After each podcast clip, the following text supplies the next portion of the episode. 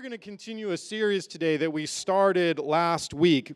Let me begin this message as we continue this series uh, with asking you a question. How are you? How you doing? Now let me ask you another question. What is the mo- one of the most common answers to how are you doing that you hear? When you ask somebody else that question, how you doing? What's one of the answers that you hear back? I'm doing fine. Yeah. Something else? Good. I'm all right. You know, one, one that I'm not hearing that I actually hear a lot, and as soon as I say it, you're going to go, yeah, I hear that a lot. In fact, I say it a lot. One of the most common answers that I hear when I ask people, how you doing, is they go, busy. yeah, right? Didn't you, you felt that like down in your gut, right? I'm busy. Oh, yeah. Yeah, I'm busy. I really am busy. You know, this is so common that I've actually even noticed as people come in, they talk to me, uh, that people begin to say, How are you? Busy? It, it's like we assume the answer, right? How you doing? Busy? Or people go, How you doing? I know you're really busy right? Isn't that interesting? Now, I've been running a little bit of an experiment recently uh, where I tell people kind of different things when they say, "How you doing? I know you're really busy." I'll say something like, "Well, I'm busy, but about the Lord's work," or sometimes I'll say, "I'm not busy, I'm focused." Right? And it's interesting that people go, "Oh, is there an option to not be busy?" Is, is that a choice that I can make? I, I just thought that the world that I live in is busy. And the reason we think that is because the world we live in bakes busyness into our daily lives. In fact, did you know that there was a study that was done that says that since the 1990s, the pace of living for the, the average Westerner has increased by 20%?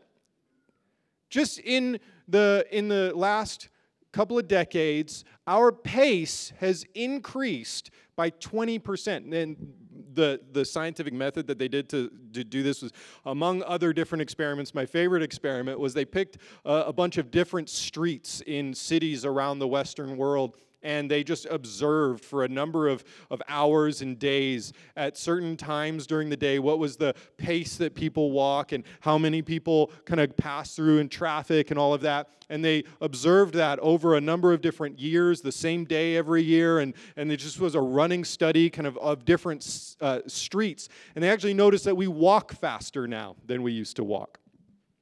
We drive faster than we used to drive. Some of you who have children who are about to be drivers are terrified because we drive faster than we used to drive. But one of the things that this study also found is that this pace of living that has increased 20% since the 90s has also resulted in an increase in things like coronary disease. Well, it got quiet all of a sudden. There's physical ramifications. The faster we go, it turns out the more stressed out we are. And the more stressed out we are, the more we have to learn how to live with things like headaches and insomnia.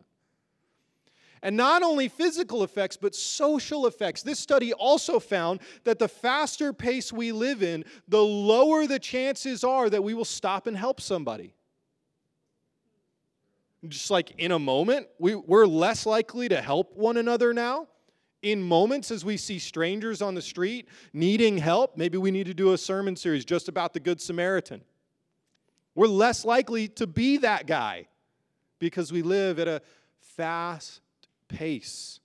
And we're even less likely to frame our entire lives around being people who help other people because our world is moving so fast and it is killing us.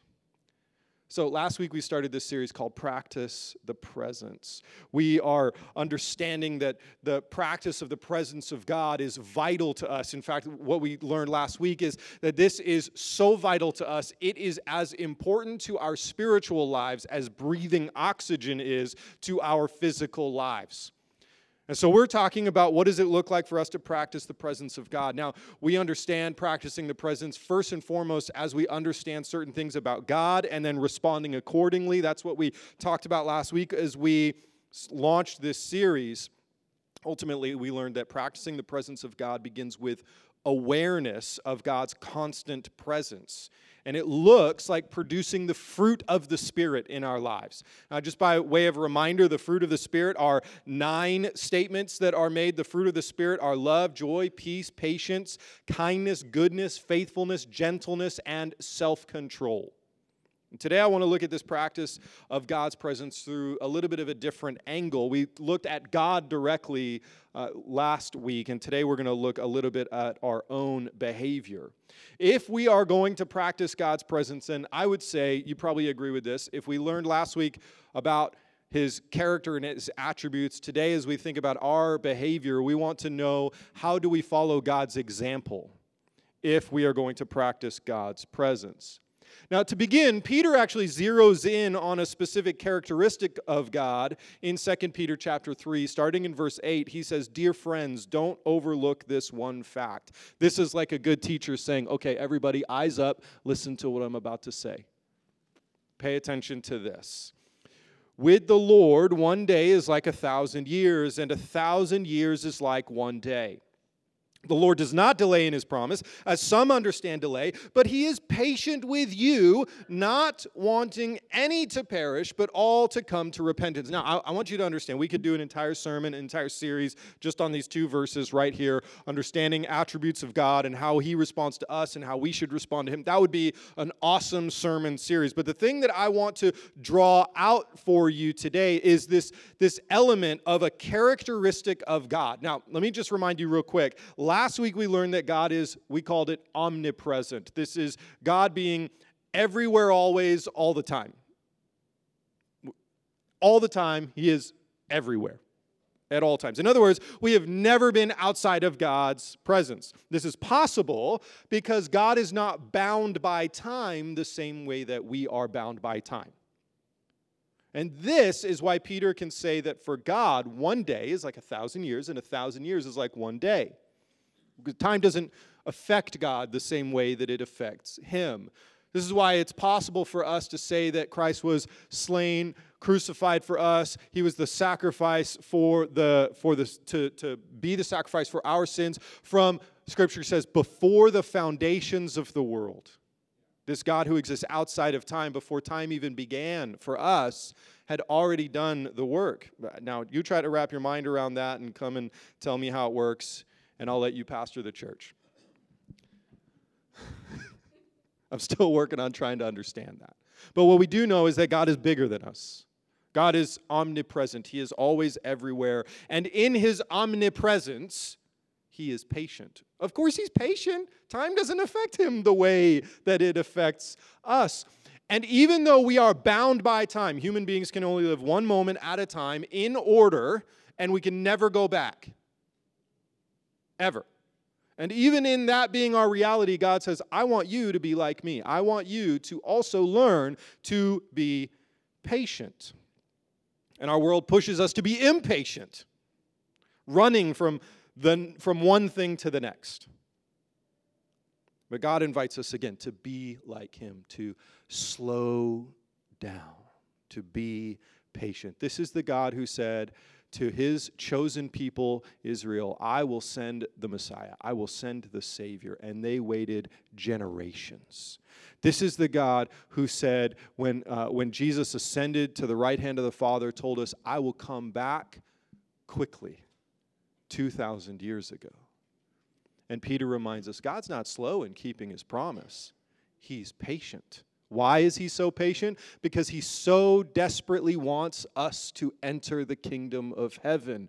So I would say to you that among other things that we can understand from what Peter is teaching us there in that text, that patience, slowing down, is a doorway into the kingdom of heaven. And if that's true, then you can make the opposite argument that the pace of our lives is one of the reasons why so many of us don't actually experience the kingdom of heaven. Which is a tragedy considering that when the disciples asked Jesus to teach them to pray, he said, Pray that it would be, among other things, on earth as it is in heaven. And we look forward to an eternal future, an eternal life in the presence of God with no separation, where we will not be rushed. where we will not experience the death and decay of hurry. And Jesus says, Pray that it would be like that now. So we must be invited into something radical. Pete Scazzero, in his, in his uh, book, The Emotionally Healthy Leader, he calls this practice slowing down for loving union. This is, this is what it might look like for us to practice the presence of God. Now, slowing down to practice the presence is a part of the way that we honor the wisdom of Proverbs chapter 4, verse 23, which says, Guard your heart above all else, for it is the source of life. If hurry is something that is killing us, then slowing down becomes the gift that might introduce us or give us the option to experience the John 10:10 10, 10 thing that Jesus said he came to give us, life and life abundantly or overflowing or to the fullest, right?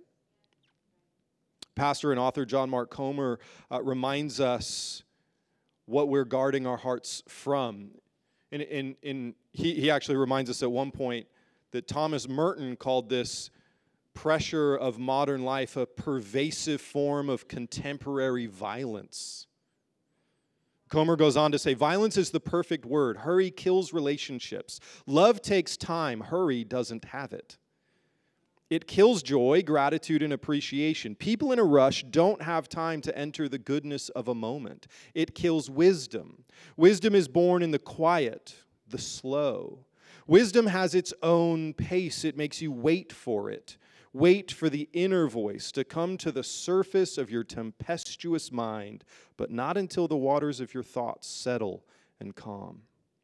Hurry kills all that we hold dear spirituality, health, marriage, family, thoughtful work, creativity, generosity. You name your value, hurry kills it.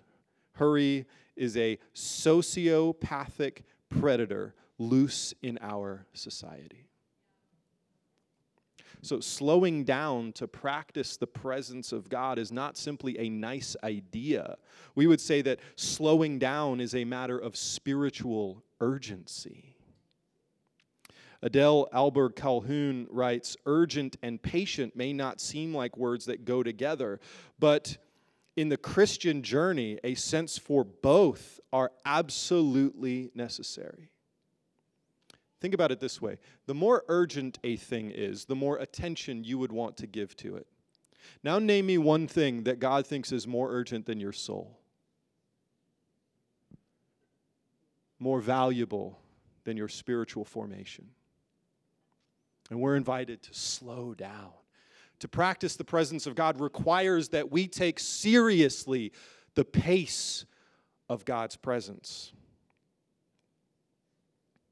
As Jon Bloom writes, there are vital and even priceless things we will only learn about God, ourselves, others, and the evil one through God's time consuming, arduous, incremental, repetitive, trial, error, correction process of learning. There is something about the kingdom that can only be fully engaged slowly. And so today we want to talk about that. We want to look at the urgency of, uh, while Paul certainly told us to run our race, he also told us to learn to walk in the manner worthy of the Lord. We want to talk today about what does it look like to do that kind of walking so that we can be pleasing to God, bearing fruit. What kind of fruit? The fruit of the Spirit, one of which is patience.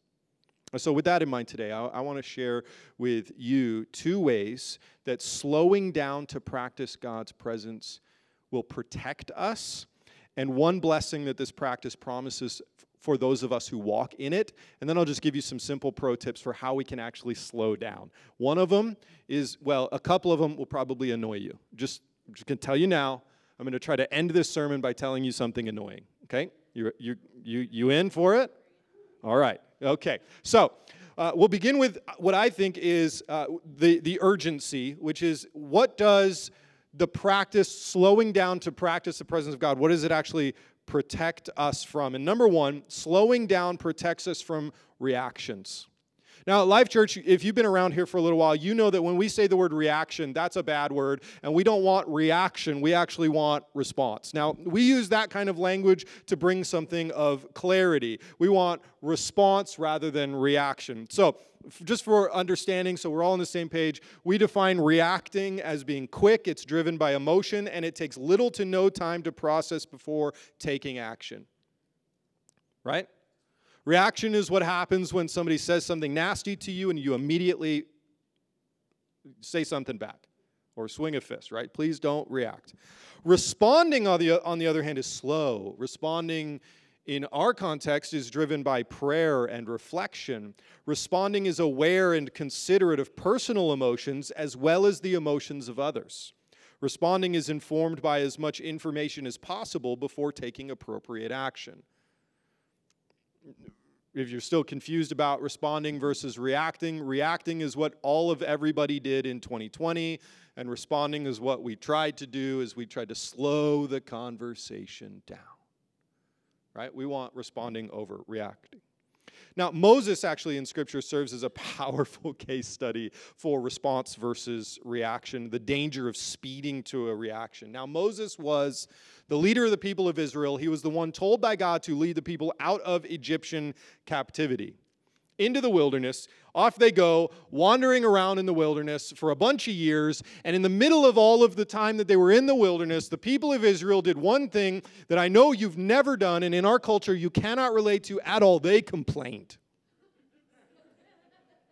They complained about God, and they even said things they said things to Moses like it would have been better if we had stayed in captivity because at least then we would have had all of the stuff that Egypt has as that we would have had as slaves. That would have actually been better. The, the point of all of that lesson, among other things, for this moment is that these people were failing to be grateful for their deliverance. And if you are a parent and you have ever had a child fail to be grateful for something you did for them, you know what Moses was feeling. Now multiply that by 40 years and thousands of people. Ungrateful. All looking at you, going, Why did you lead us out into this wilderness? Meh. Meh. It's a Hebrew word. Now, this one time, the people of God were complaining about not having enough water. So Moses goes into the presence of God and he prays, he cries out to God. He says, The people are turning on me. What do I do? And God says back to Moses, Here's what I want you to do. There's a rock right over there. I want you to take your staff. Now, his staff was special, different sermon. Read the Bible. Uh, he takes his staff and he goes, God says, I want you to take your staff and I want you to strike the rock with it. And as you strike the rock, water will come gushing out. There'll be enough water for the people. So that's exactly what he does. In front of all the people, he goes, strikes the rock, and water comes out and he says, Look what God did for you. And they celebrated, and then they went back to complaining. So years go by after this moment. And in Numbers chapter 20, we'll pick up this story uh, as we see Moses being the case study for reaction. Now, just to lay the context, it says in verse 1, Numbers chapter 20, the entire Israelite community entered the wilderness of Zin in the first month, and they settled in Kadesh. Miriam died and was buried there. This, that is in there uh, to, at, the very least, give you an understanding of the emotional moment Moses is in. His wife just died. Okay, cool. Now go lead all these whiny people, Moses.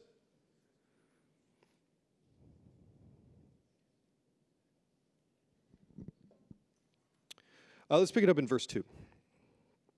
There was no water for the community, so they assembled against Moses and Aaron. The people quarreled with Moses and said, If only we had perished when our brothers perished before the Lord. Why have you brought the Lord's assembly into the wilderness for us and our livestock to die here? This is now not the first time that Moses has heard this complaint. Why have you led us from Egypt to bring us to this evil place?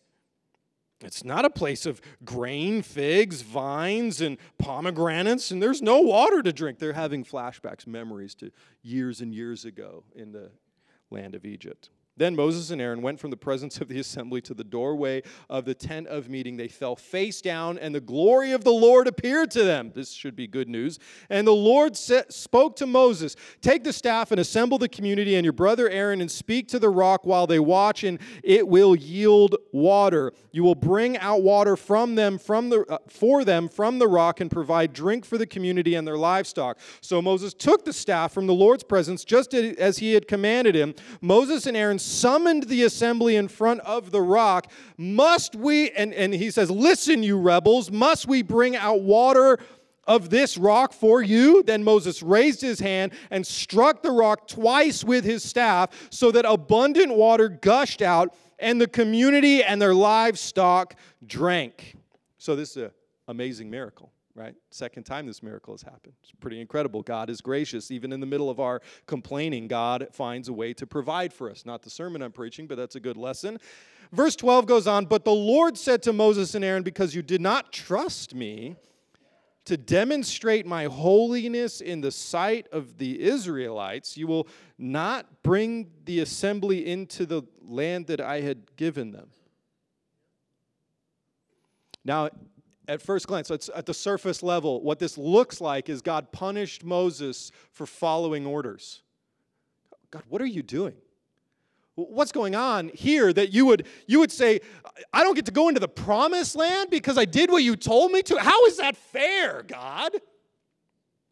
But look at the details. Okay, so the, remember the story the first time? What, what did we say the first time this happened that God told Moses to do? Strike the rock. And what did Moses do? Struck the rock, and what happened? Water came out. Now, what did God tell Moses to do this time? Speak to the rock. And, and what did Moses say? Listen, you rebels! Do we really have to bring water out of this rock for you? Oh, he spoke. He spoke, and, it, and if anybody in that moment had, had raised his hand, if Aaron had been like, Excuse me, Moses, um, didn't God say to speak to the rock? Moses would have turned him. And I am speaking to the rock. The hard hearted people of Israel, I'm speaking to that rock. Sounds like a reaction, doesn't it? And what is the result?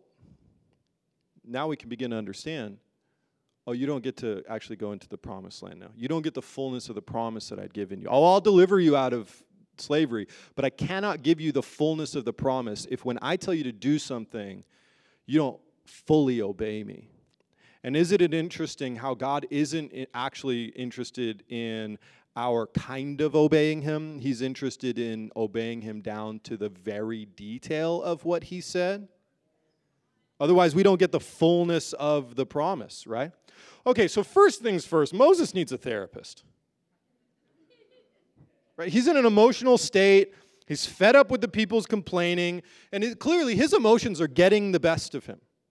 And then the result is punishment for Moses, or, or maybe a better way to say punishment. So we understand what God is saying is, you don't get the fullness of my blessing or my promise because you reacted out of anger instead of slowing down. Slowing down would have given Moses an opportunity, maybe take a few deep breaths, process his emotions in a healthy way. I mean, if he would have just had a conversation with God and that, God, uh, are we really going to do this again? Like, I'm just so tired of these people complaining. You know how, if we you study scripture, you would probably have, you could probably guess how God might have responded to that. If Moses had said, I'm just so tired of these people complaining, God would have said, I know. How do you think I feel?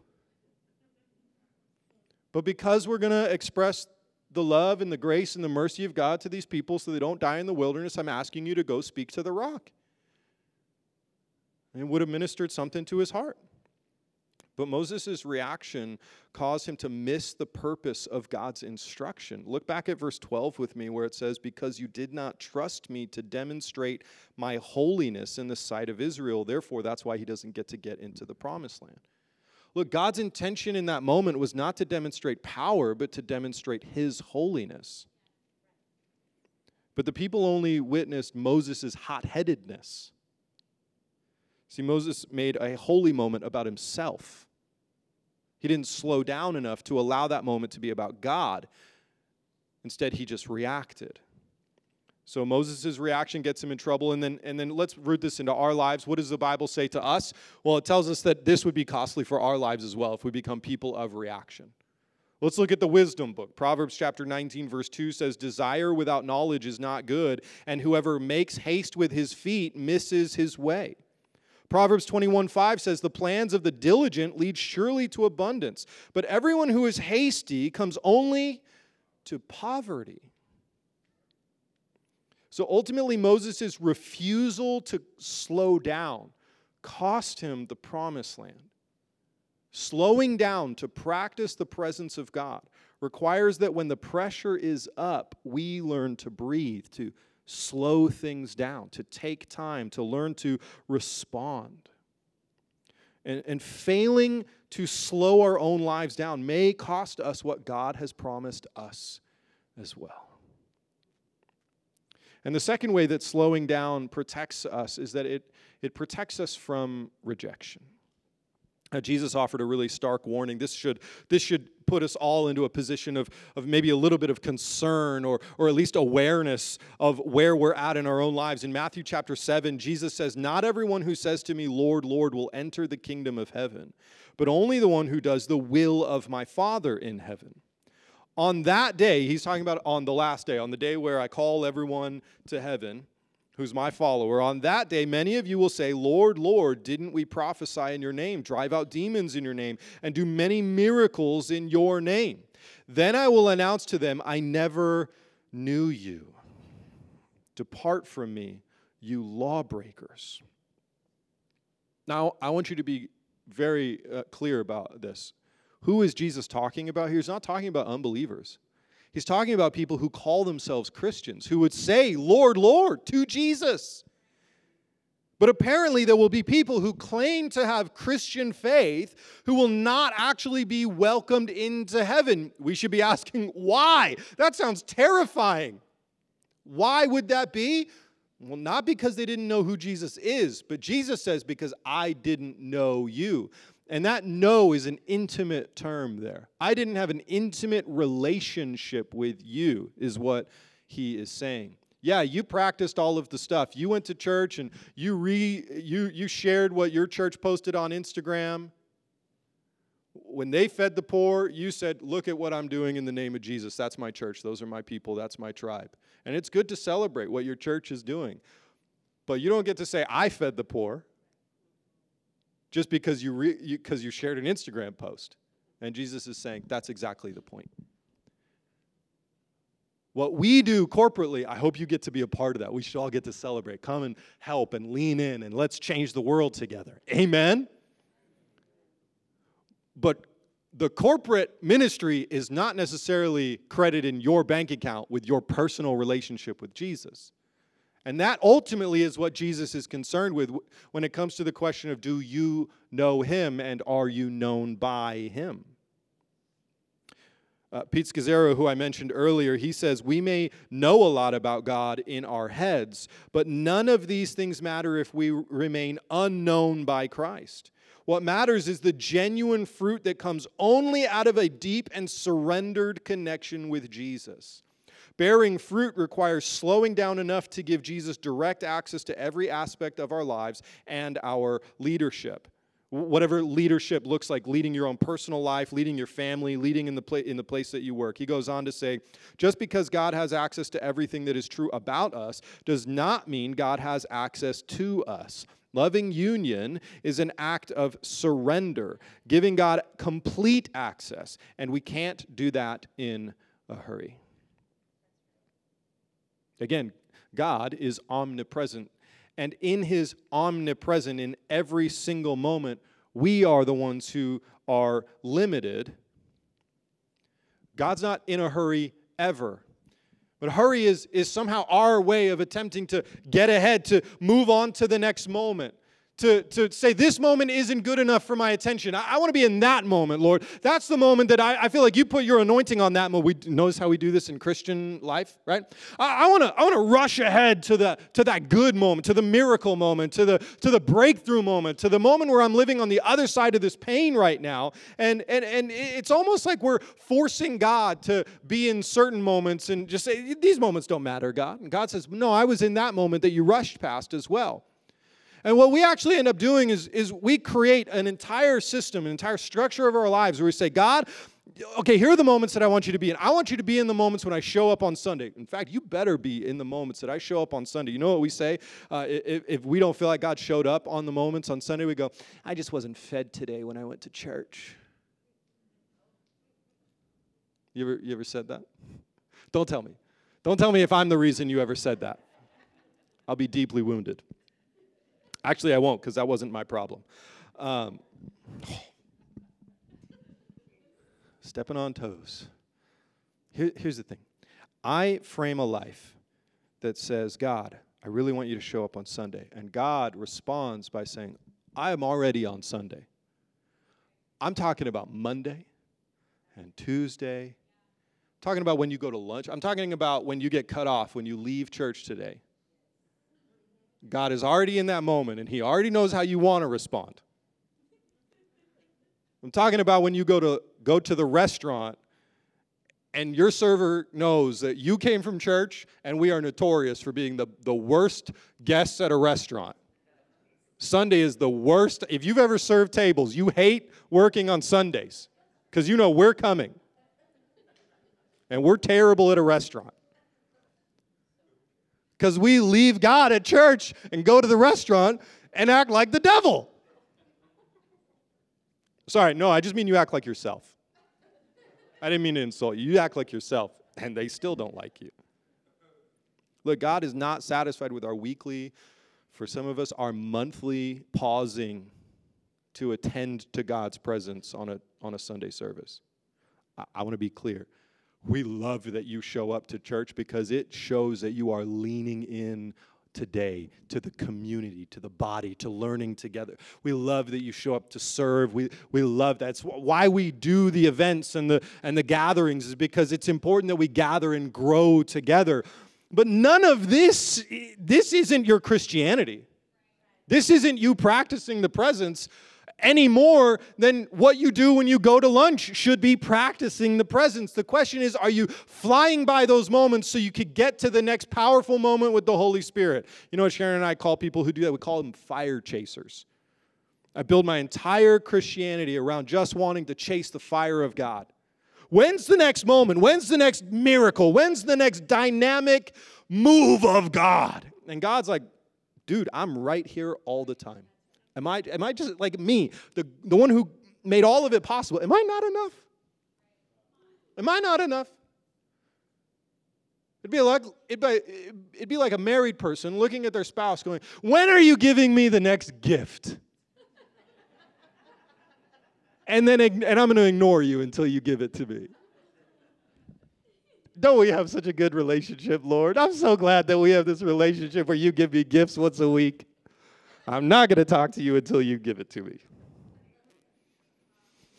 God wants us to live every single moment of every single day in the presence of God, and you cannot do that in a hurry. So, as we slow down to practice God's presence, we'll be more mature and less reactionary. We will be protected from the rejection of failing to be known by God. And, and, as we slow down, we'll also realize that there's a promise in this. Let's turn the corner and talk about the promises, the good stuff. Slowing down promises rest. Jesus makes this invitation in Matthew 11 Come to me, all of you who are weary and burdened, and I will give you rest. He's saying, Come to me, all of you who, when asked, How are you doing? you say, Busy. Come to me, all of you who, when asked, when was the last time you took a vacation, you laugh. Come to me, all of you who, when asked, what does work look like for you? And your response is, which job do you want me to talk to you about? Come to me, all of you who say, How is it at your family taking Sabbath and in your household getting rest? And you go, What's the Sabbath? Come to me, all of you who can't sleep at night because your brain doesn't know how to shut down anymore. And I will give you rest. In response, laying down your burdens and your weariness, he says, Take up my yoke and learn from me, because I am lowly and humble in heart, and you will find rest for your souls. For my yoke is easy and my burden is light. Now, Jesus, for the record, is not only talking about physical times when we stop, he is talking about that we should practice things like Sabbath. We'll talk about that briefly again in a moment. But Jesus is promising something that we would refer to as soul rest, which is something that you can do while moving through your life. You can have a soul that is at rest or, or at peace. You cannot, however, do that if you live your physical life at the pace of the world around you. You, you cannot. This world is killing us. And by the way, Jesus doesn't take rest lightly. In the Word of God, in Isaiah chapter 30, it says, In repentance and rest is your salvation. In quietness and trust is your strength. Now, this is uh, in Isaiah, it's a, it's a prophetic word to the people of Israel specifically and to us uh, generally as well. And, and here's what God says In quietness and trust is your strength, but, would, but you would have none of it goes on to talk about you're too busy. You're running around trying to be like everybody else. Wraps up the thought by saying, For the Lord is a God of justice. Blessed are all those who wait for him. Remember what we said about God's character? He's patient. He exists outside of time and invites us to live not bound, we are bound by time, but not crushed by time, to learn to be like Him, to be patient as He is patient. Blessed are all of those who wait for him. We find our salvation in rest. I mean, think about what salvation is. The old covenant was all about us doing work so that we could make God happy with us until we sinned enough or the next sacrifice came around. We could work to make God happy with us again. And Jesus did the work on the cross so that we could stop having to work to please God the very idea of salvation is rest. Stop working to, you don't owe God work to please Him. Jesus' invitation to rest empowers us to respond to the invitation of 1 Peter chapter 5, which says, Humble yourselves, therefore, under the mighty hand of God, so that he may exalt you at the proper time, casting all your cares on him, because he cares about you. Rest is the reward for those who are humble enough to slow down enough to bring their cares to Jesus and receive in return his comfort. And that feels like it takes a lot of work. Maybe deconstructing some of your life, doing the practice of slowing down. But again, the reward is worth it. The, the reward of practicing the presence is that we are protected against reaction and rejection, and we are welcomed into a rested life. Could you imagine what your heart would feel like if the next time someone asked you, How are you doing? you said, Rested. I'm at rest. I'm at peace. It's interesting that, um, and I, it's been on my mind quite a bit recently because uh, Queen Elizabeth just passed away just this week, and if you know me, you know I'm actually a British citizen. I was born there, and so it's kind of it's just been putting my brain into a lot of thinking recently about death. Um, and one of the things that we say to a person when they pass away, or about a person, is we kind of pray this blessing over their soul. We say, "Rest in peace." And what a tragedy in our world that we only reserve that sentence for the dead. I think Jesus came to die and conquer death so that we could experience rest in peace while we yet live. But that takes slowing down. We cannot rest in peace in a hurry. So, how do we do this? This, this is the big question. How do we actually begin to do this? I know I've talked about Pete Scazzero quite a bit uh, today, but I, I, just figured, you know, he's one of the experts on this topic. And so I, I just want to offer you, I, I, didn't want to make up a list when it's already out there. Um, so, here's what he says about how we can practice this presence that, again, he calls slowing down for loving union. And he starts by saying this You know, you're not experiencing loving union or rest or peace or the presence of God when you can't shake the pressure you feel from having too much to do in too little time.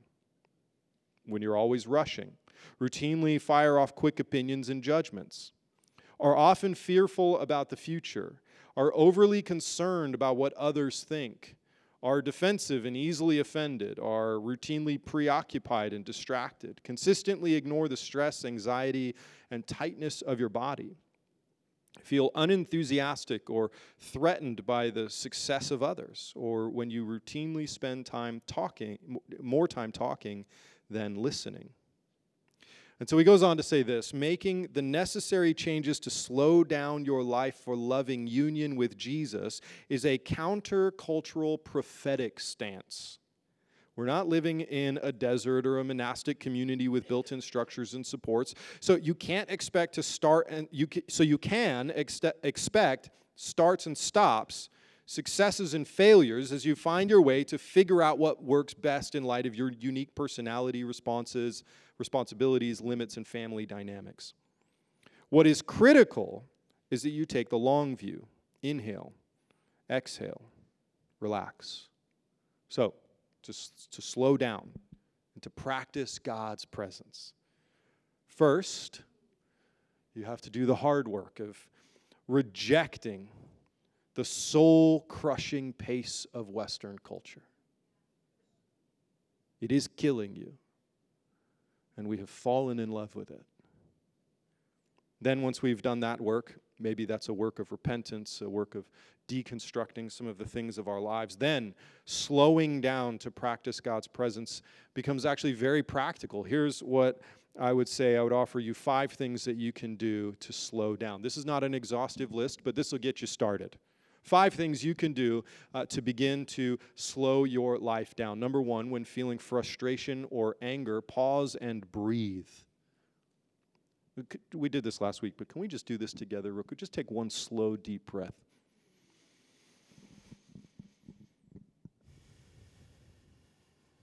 That took about six seconds.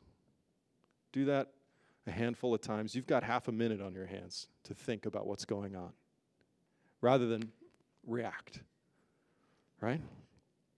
Then, as you pause and breathe, slow down, take some deep breaths, ask God to give you his peace and wisdom before you do anything else, please.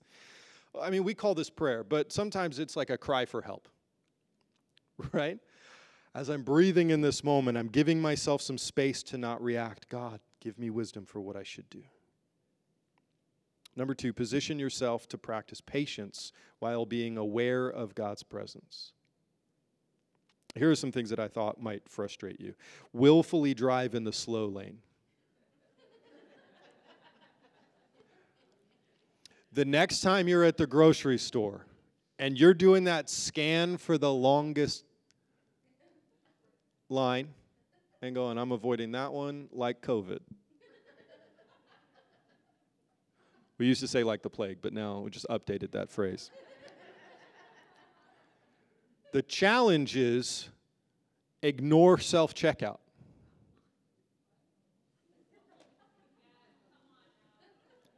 Which, by the way, some of, us, uh, some of this is already a miracle because you drove in the slow lane to go to a store.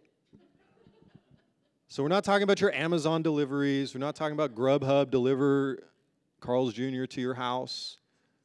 I drove to the slow lane, and then in the in the checkout, I found the longest line. I'm just going to stand there, and here's what you do. Nothing. You just wait.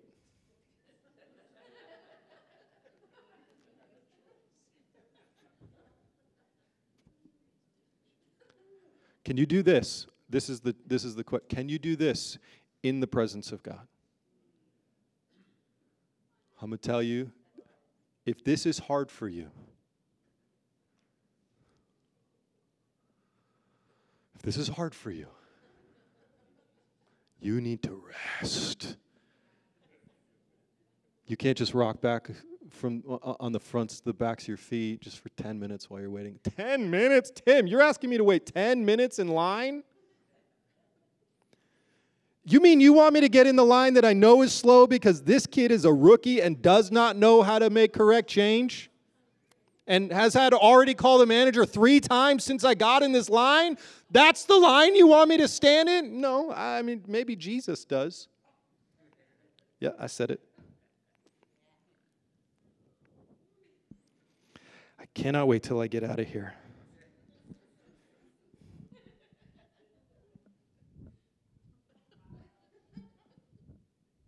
Some of you are like, move on. Next point already, Tim. Yeah, no, I'm doing this on purpose.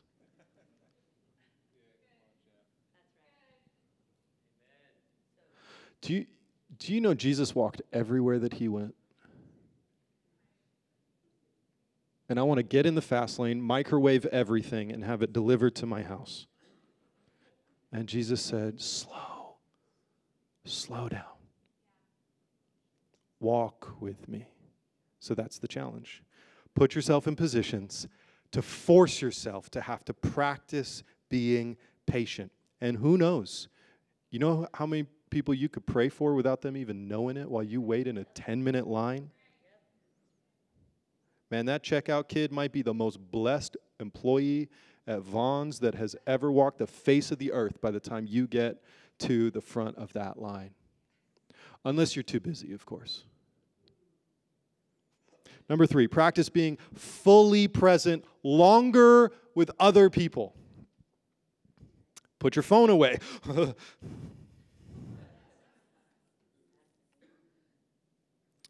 Put your phone away at the same time every night.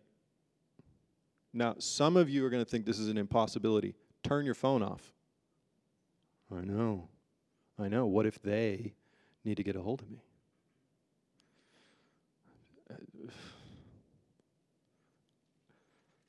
Turn your phone off.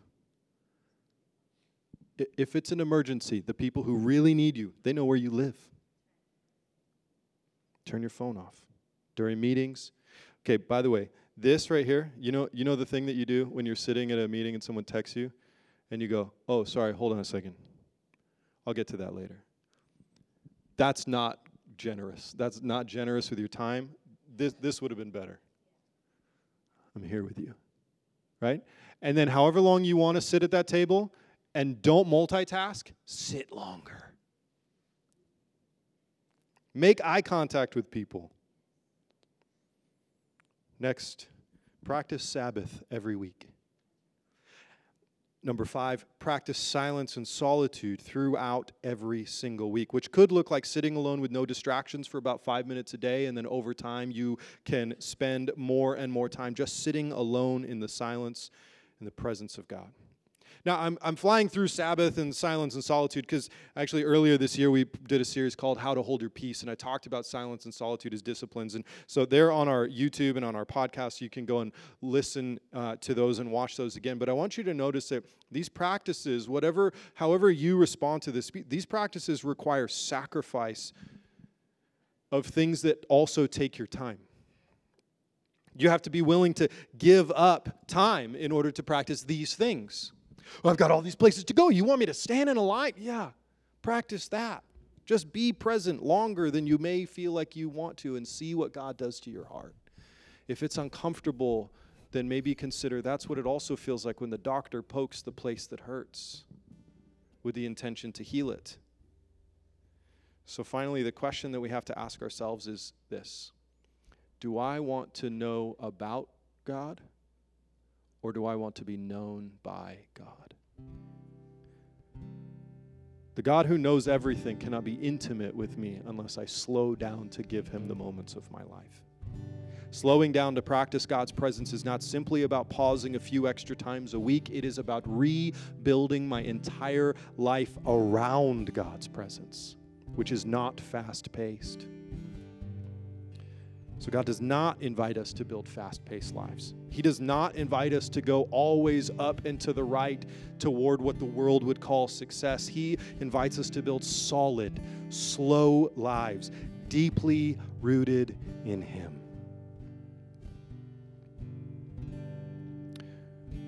So, what is our life rooted in? Is your life rooted in Christ? Or is it rooted in something else?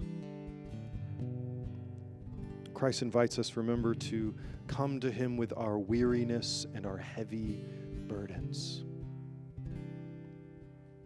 Receiving His rest, learning a new way of living.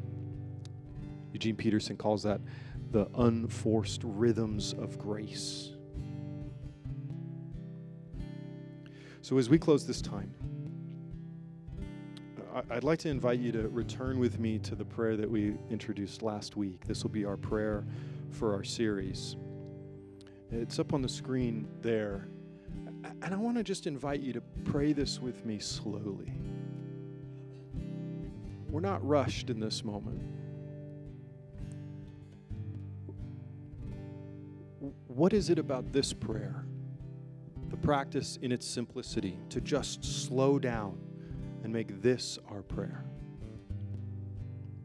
To say, God, I know you are with me. I root myself in you now. Grow your fruit in my life. As we end this gathering, I want to just invite you to take a beat, to, to slow down, to pause. You've heard a lot today. Breathe. What is it about this message that is speaking to you even now in this moment? What is it about God's love that He would like to extend to you, even now? If you feel comfortable in this moment, I'd love to invite you just with your eyes closed to take a few deep breaths. Maybe as you breathe in, you receive the love of God over your life, and as you breathe out, you push out the, co- the, the commitment to the hurriedness, the addiction to fast pace. God, we breathe in your presence and your love. We breathe out our addiction to speed and to fast pace. When you're ready, over the next few moments, just right where you're sitting, I want to invite you to pray this together, with us together. But we won't do it corporately. I'm not going to ask you to stand up and recite these words with me. I'm just going to ask that we leave these words on the screen. And when you're ready over the next moment, I just want to invite you to pray this prayer slowly to God. You'll say, God, I know you are with me. I root myself in you now grow your fruit out of my life. Right where you're sitting, let that be your prayer.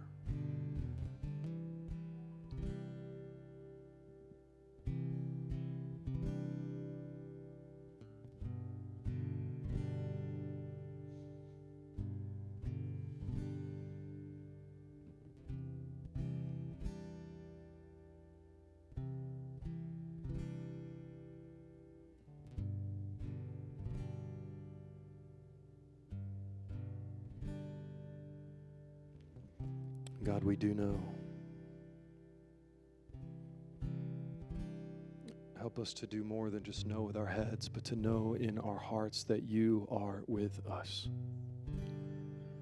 Help us to slow down so that we will not be reactionary people, but can respond to the world around us and even to the world going on inside of us from a place of your presence.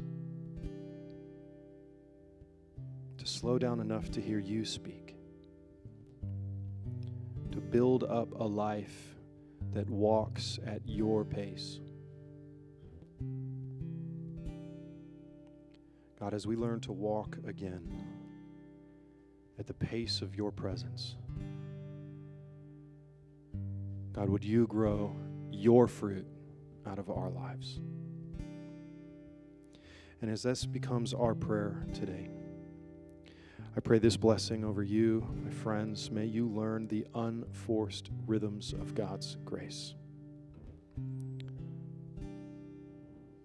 May the busyness and cares of the world become less important to you than the presence of the God who created you. May you learn to slow down and rest in peace. And as you do, may you be strengthened, empowered, and sent to be a blessing to others. In Jesus' name, amen.